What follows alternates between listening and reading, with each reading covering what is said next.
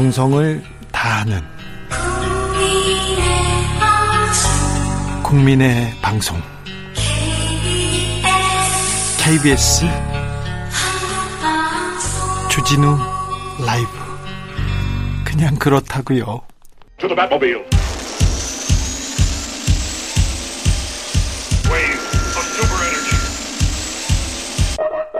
주 기자의 1분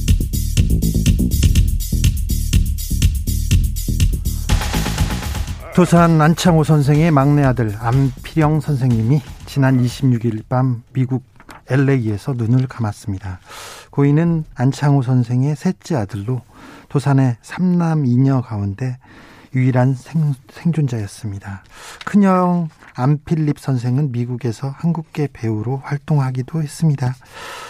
독립운동가 후손들은 해방 후에도 고국으로 돌아오지 못하고 타국에서 또 도는 경우가 많습니다.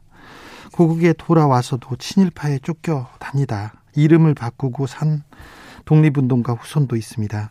임시정부 국무위원을 지낸 동암 차리석 선생의 장남 차용조 선생은 선생의 어머니는 차 씨의 성에서 두 획을 지워서 신 씨로 바꿔서 초등학교에 입학시켰습니다. 친일파에 대해 친일파에게 쫓기지 말라고요. 독립운동사의 길이 빛날 명문가 안중근 의사의 집안은 독립운동을 한 사람이 40명이 넘습니다. 독립유공자 훈장을 탄 사람도 10명이 넘으니까 독립유공자 집안이라고 할 수도 있습니다. 그런데 안 의사의 업적과 가문의 가문이 빛난 만큼 가족의 어려움은 커져만 갔습니다. 안 의사가 1910년 3월 리순 감옥에서 순국한 이듬해 장남 분도는 7살 나이에 낯선 사람이 준 과자를 먹고 숨졌습니다. 중국 지린성에서 독살 당했다는 얘기가 들려옵니다. 차남 안준생은 일제 압박에 굴복해서 이토 히로부미 아들에게 사과하는 치욕을 당했습니다. 준생 준생은 중국 상하이 식당에서 바이올린을 켜면서 곤궁한 생활을 이어가다가 귀국했습니다. 귀국하자마자 53년에 세상을 떠났습니다. 세상을 떠나자 준생의 부인 정옥녀 여사는 미국으로 이민 갔습니다. 안희사의 유일한 손자였던 웅호 씨는 심장병 의학 의학 박사가 돼서 살았는데 선호 씨 그리고 연호 씨는 어, 외롭게 세상을 떠났습니다. 웅호 씨의 아들은 필라델피아에서 지금 토니 안 씨로 살고 있습니다. 한국과 별 인연은 없는 채로요. 장녀 현생 씨의 딸 황은주 여사는 미국으로 이민 갔습니다. 한국이 그리워서 한국으로 귀국했는데요. 생활고에 시달리다 작년 12월에 외롭게 생을 마무리했습니다. 장녀 현생 씨가 쓴 수기를 제가 입수해서 보도한 적이 있었는데요. 고국에 돌아와도 의지하고 찾아갈 곳이 없었다. 배가 고팠다. 이렇게 얘기했습니다. 안희사 유구족은 광복된 후에도 미국, 파나마, 독일, 북한 등지로 뿔뿔이 흩어져서 살아야 했습니다. 해방 후에도 타국을 떠돌고 있는 독립운동가의 슬픈 가족사는 그리고 고달프고 가난한 가족사는 독립운동 역사의 한 단면이자 3.1절의 슬픈 현실이기도 합니다. 지금까지 주기자의 1분이었습니다.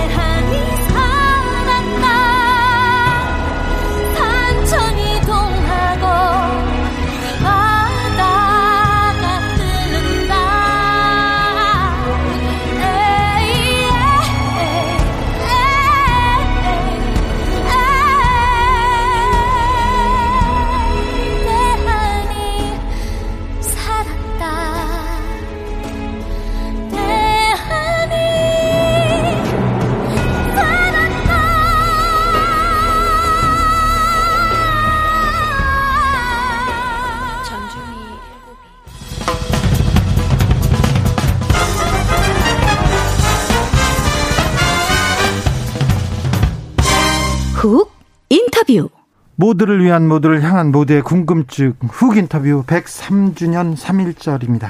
문재인 대통령은 기념사에서 한반도 평화를 강조했고 일본을 향해서는 일본은 역사를 직시하고 역사 앞에 겸허해야 한다고 했습니다.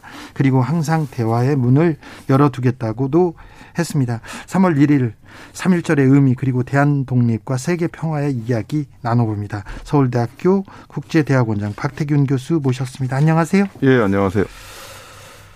교수님 안녕하십니까? 네. 네. 박정현이 부른 대한이 살았다라는 노래였습니다. 네. 네.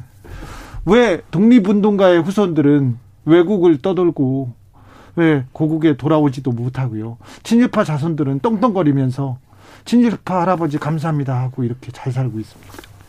저희가 해방되고 광복되고 나서 사실은 뭐 우리뿐만 아니라 세계적 차원에서 냉전이 오면서 사실 45년 이전에 있었던 그런 잘못된 구조를 한번 바꿔야 될 기회를 놓친 부분들이 있었고요. 네. 그게 결국은 이제 이런 결과를 가져온 게 아닌가라고 생각을 합니다. 네. 대한독립 만세를 네. 뜨겁게 외쳤던 3.1절, 그게 103년 전 일인데요. 네.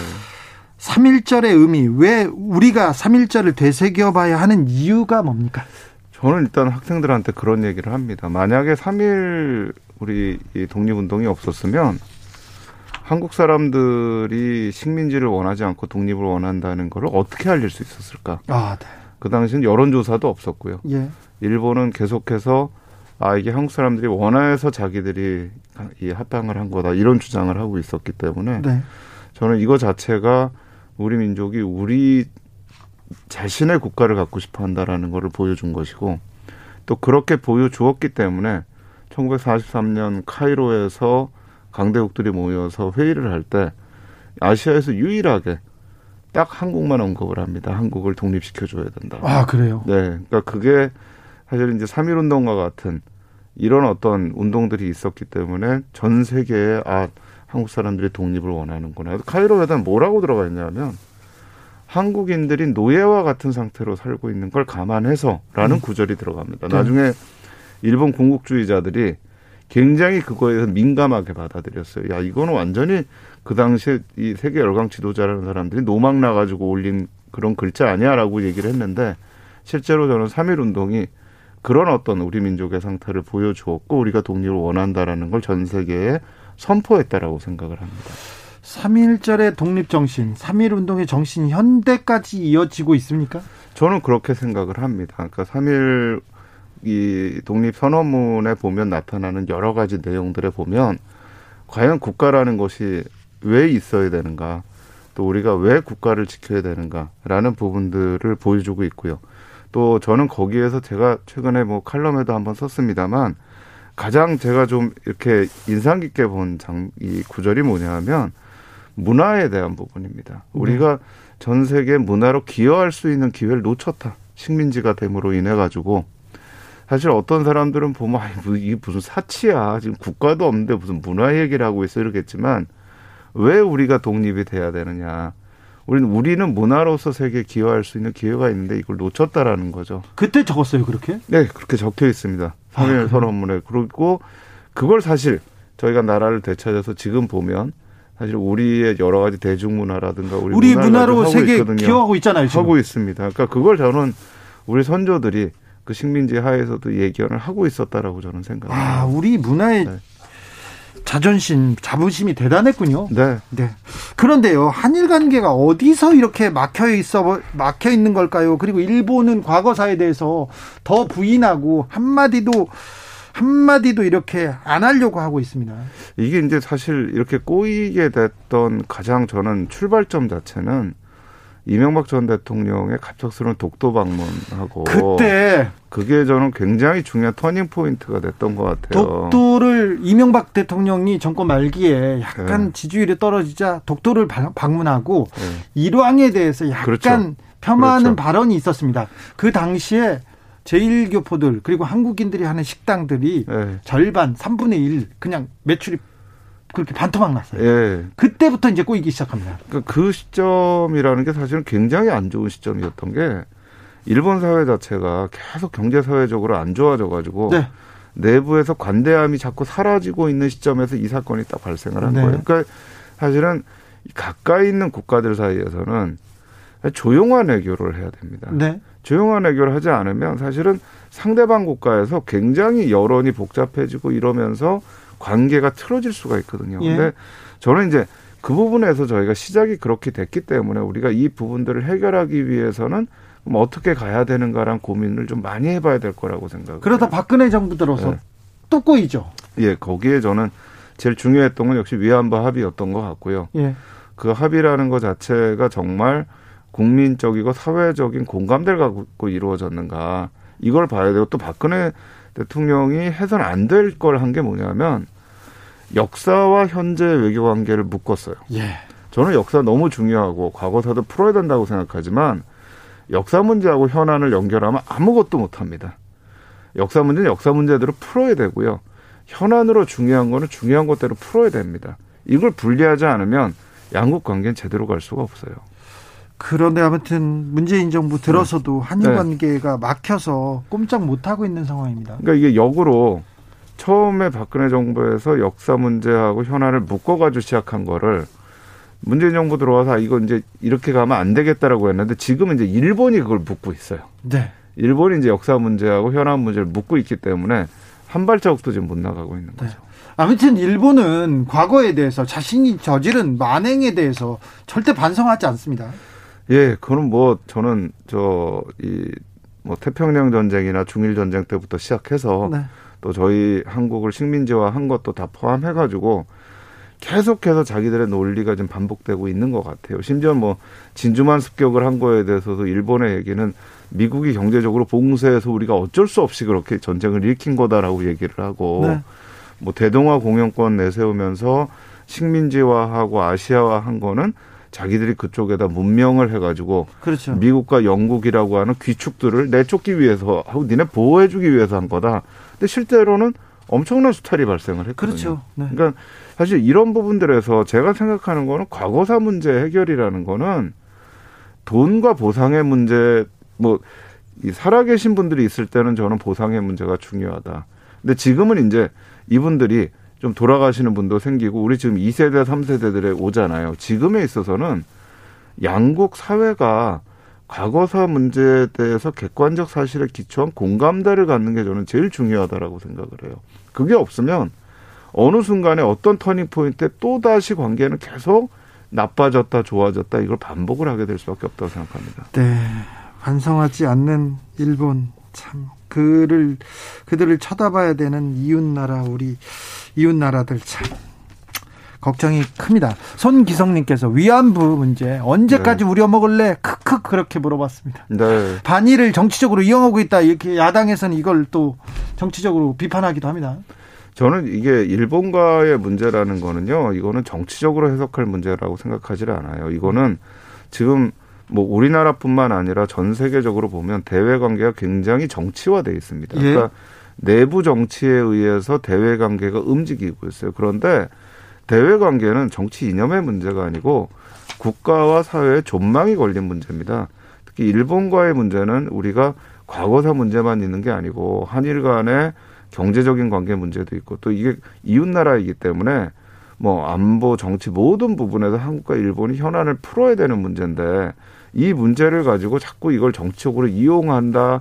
또 이용하는 사람들도 있죠. 네. 그건 저는 좀 잘못된 시각이라고 생각을 네, 합니다. 알겠습니다. 역사는 역사대로, 정치는 정치대로 네. 묶어서는 안 되는데요.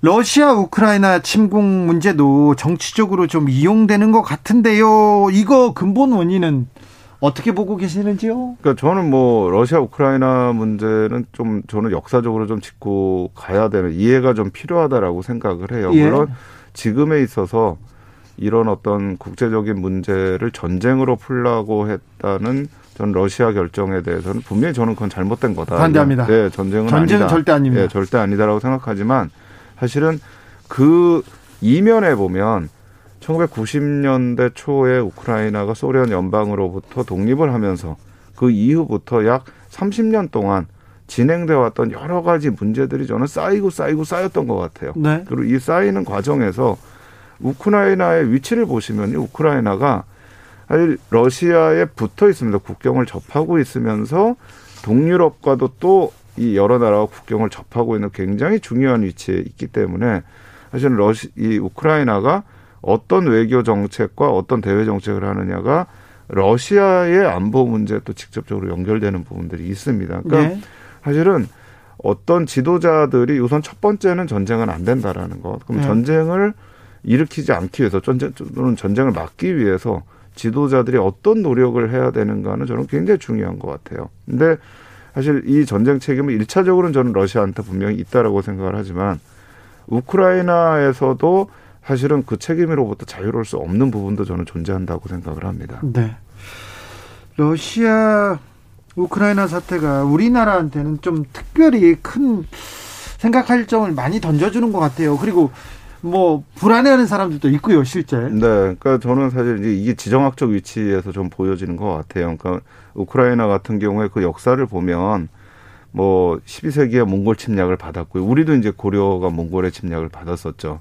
그리고 그 이후에는 리투아니아 대공국 시기에 14세기에 또 강대국과의 관계가 있었고 그 다음에는 또 폴란드라든가 오스트리아의 지배를 받다가 또 러시아의 지배를 받다가 이런 주변 강대국과의 관계 속에서 사실은 우크라이나는 제가 굉장히 처참한 역사들을 겪은 나라예요. 근데 저희가 보면 저희가 사실 중국이라고 하는 대륙 세력과 일본이라고 해양, 해양 세력 사이에서 굉장히 많은 이 고난의 길을 걷고 왔죠. 그리고 항상 위기 속에 살았고. 근데 그 안에 사실은 저희 선조들이 저는 굉장히 현명하게 대처를 해왔던 것 같아요.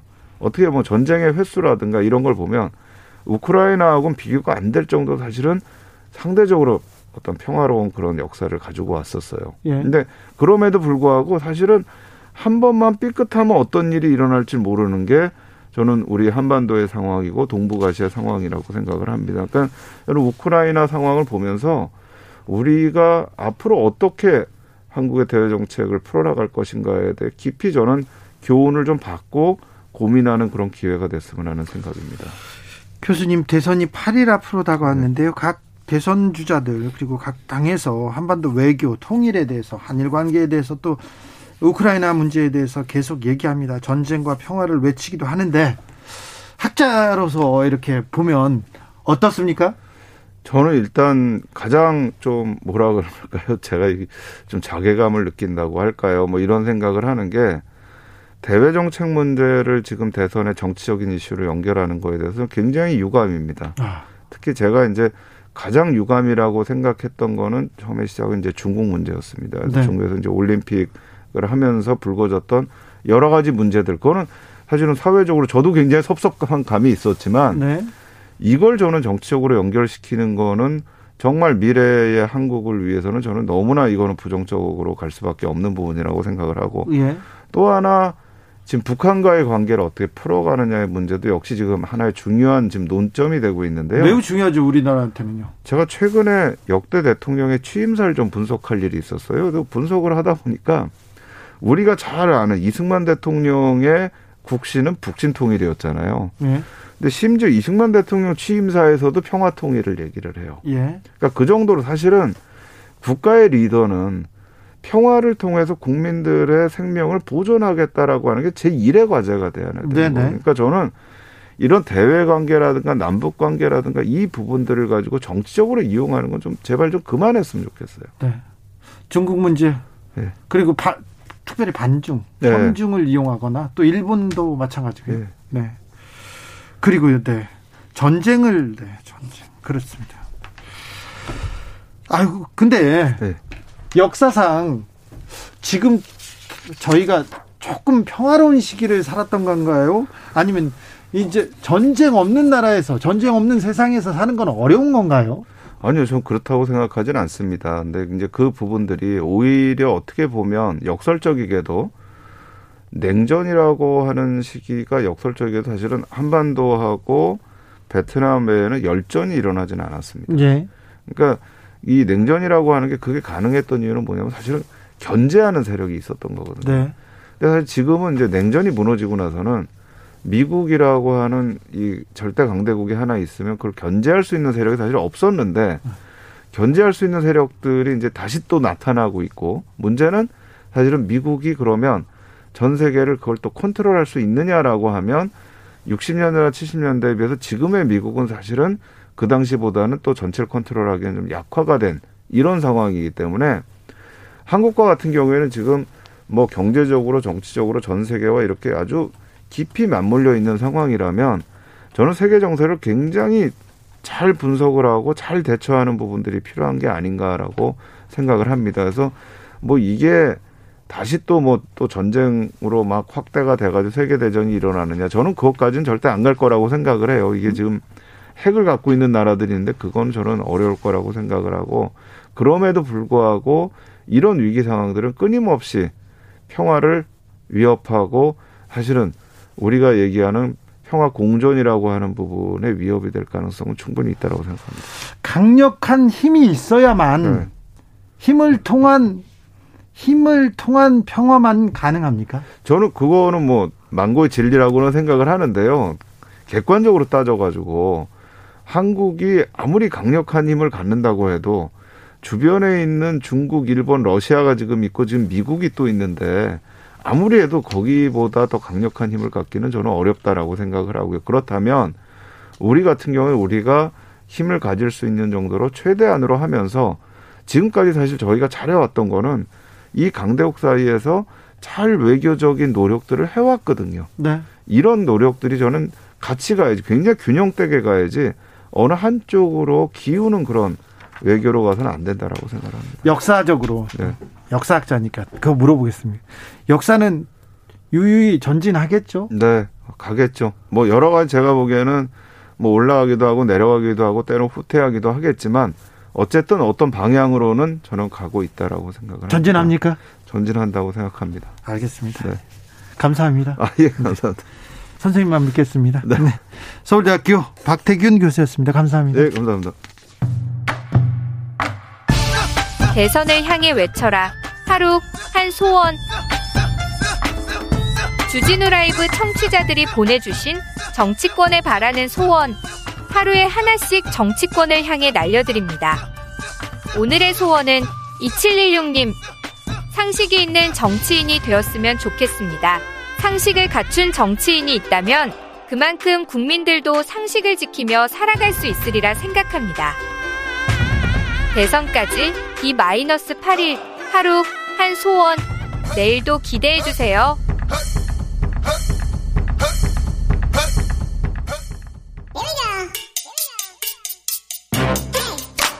뉴스를 향한 진지한 고민 기자들의 수다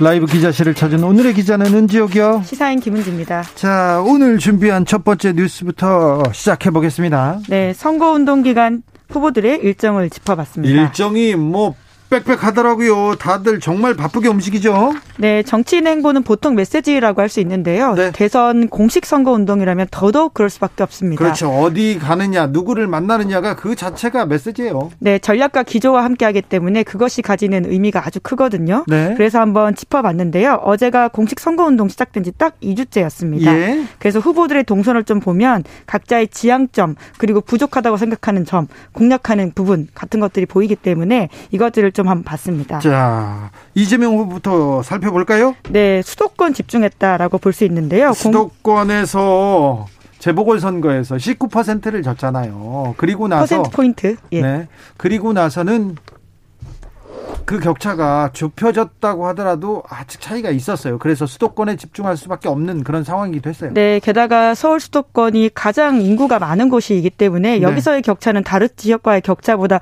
훨씬 더 표수차가 많다라고 볼 수밖에 없거든요. 네. 그래서 이재명 후보로서는 더욱더 공략해야 되는 곳인데요. 역대 대선에서 가장 수도권에 열심인 후보가 지금 이재명 후보일 겁니다. 네, 오늘도 이재명 후보는 서울에서 선거운동을 했는데요. 물론 네. 윤석열 후보도 서울에서, 서울에서 선거운동 했습니다. 네. 공식 선거운동 14일 중에서 5일을 수도권 유세했다. 이렇게 경향신문이 보도했는데 네. 다른 지역을 경유해서 수도권을 찾은 날도 2일이 있었기 때문에 선거 기간 절반을 수도권에 할애했다. 이렇게 봤습니다.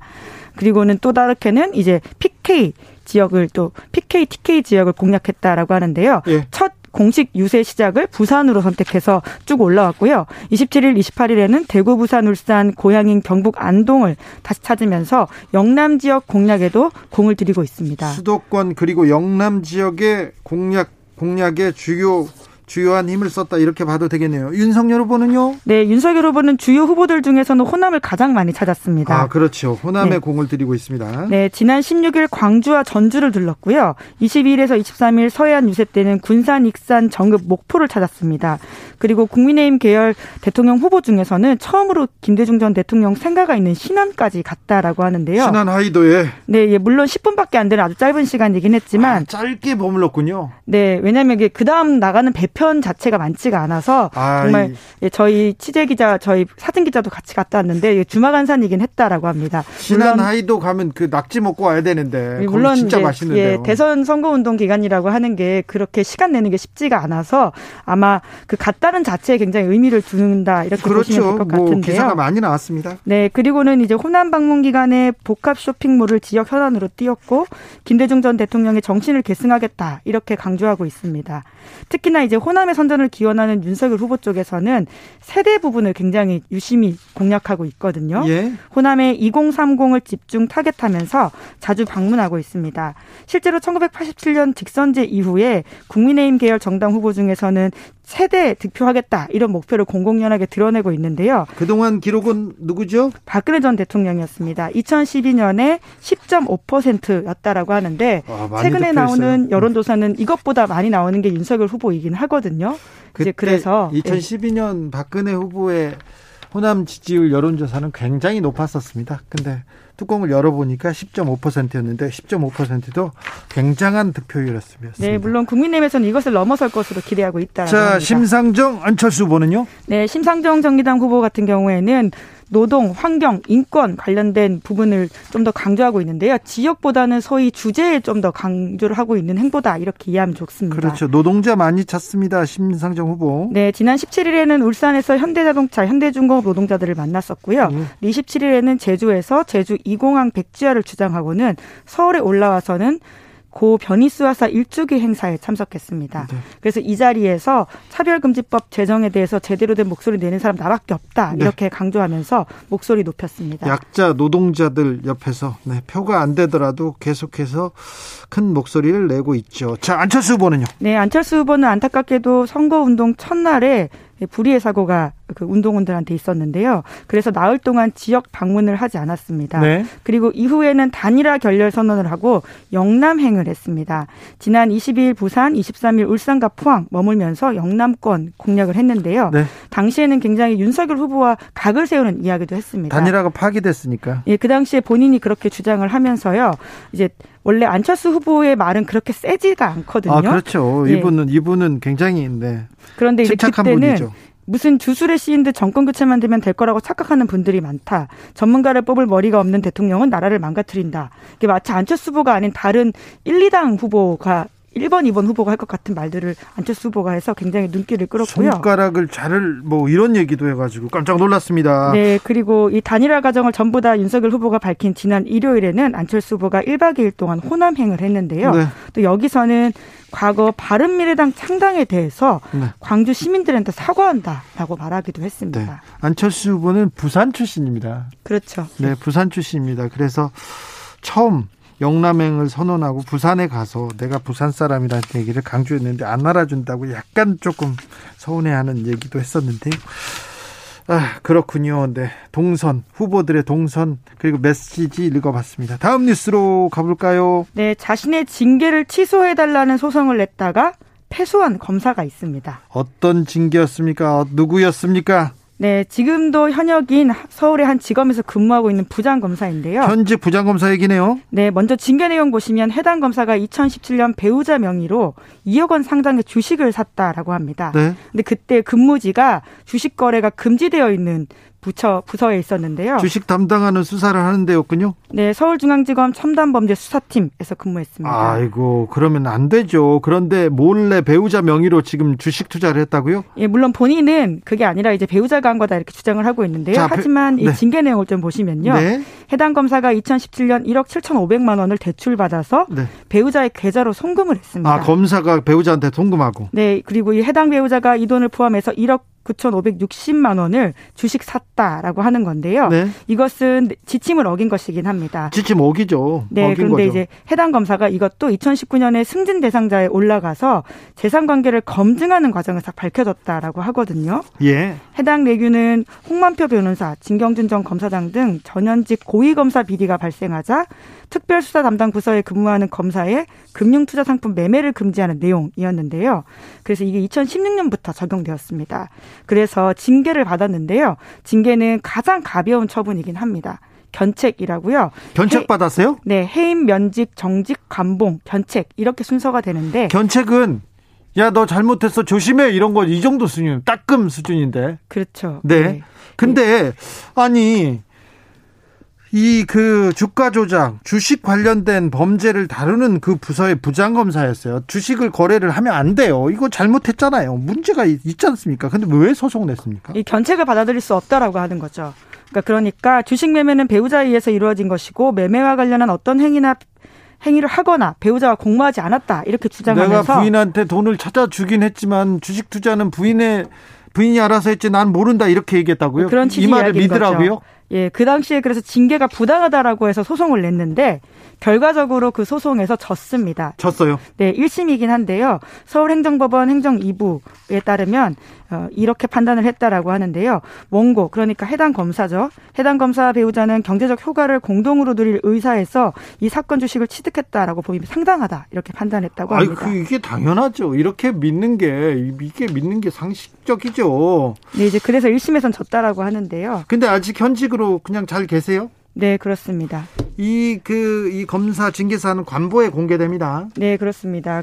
그리고 뿐만 아니라 다른 검사들의 뭐 해당 그 문제사항도 좀 있어가지고 소개를 간단하게 해드리면요. 네. 이 과거에 구치소에 갇혀 있는 피의자가 검사실에 조사받으러 가다가 네. 그 안에서 전화 통화를 했다 이런 의혹이 난 바가 있거든요. 네. 그 사실도 내부 감찰 결과 사실이었다라고 하고요. 이런 경우 있어요. 제가 네. 저축은행 사건 관련해서 기사를 썼는데 기사를 써가지고 저축은행의 어, 오너 그러니까 최 최대 주주 오너가 구속이 됐어요. 구속이 됐는데 전화가 온 거예요. 저한테. 아유 주 기자 이렇게 전화가 왔어요. 아니 구속돼가지고 감옥에 간 사람이 전화가 오니까 얼마나 놀라요. 검사실에서 전화했더라고. 근데 그분은 검사실에 놀러 나오듯 나와서 거기서 커피 마, 마시고 누구 만나고 그런 적이 있었어요. 네, 굉장히 문제가 되는 사안이거든요. 왜냐하면 검사가 봐주지 않는 이상은 당사자가 피의자가 밖으로 전한다는 건 있을 수도 없는 일이고요. 그분은 병원에 또 나와서 형집행정지로 나와서 병원 앞에서 막걸리 먹고 막 지방 여행도 가고 그랬어요. 네, 그런데 해당 검사도 견책 처분 받았다. 견책이요? 합니다. 징계 중에 가장 낮은 수위라고 할 수 있죠. 지금 이것도 말도 안 된다. 그렇죠? 네, 그러니까 계속해서 이렇게 검사들은 이렇게 잘못을 해도 이렇게 견책 으로 끝납니까? 또요? 네, 그뿐만 아니라요. 뭐 음주운전 폭행 사건도 있었다라고 하는데 네. 이 사건과 관련해서도 더견 그, 징계가 있었고요. 오히려 다만 견책보단 더 윗수준의 예, 징계가 있었다라고 합니다. 네. 검사들은 죄를 져도 네.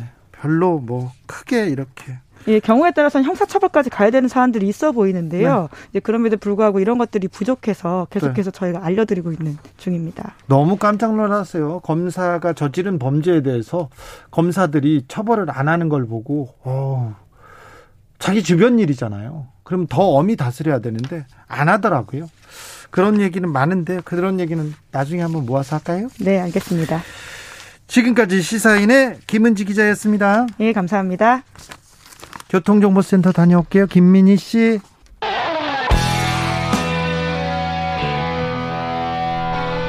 스치기만 해도 똑똑해진다. 드라이브 스루 시사 주진우 라이브.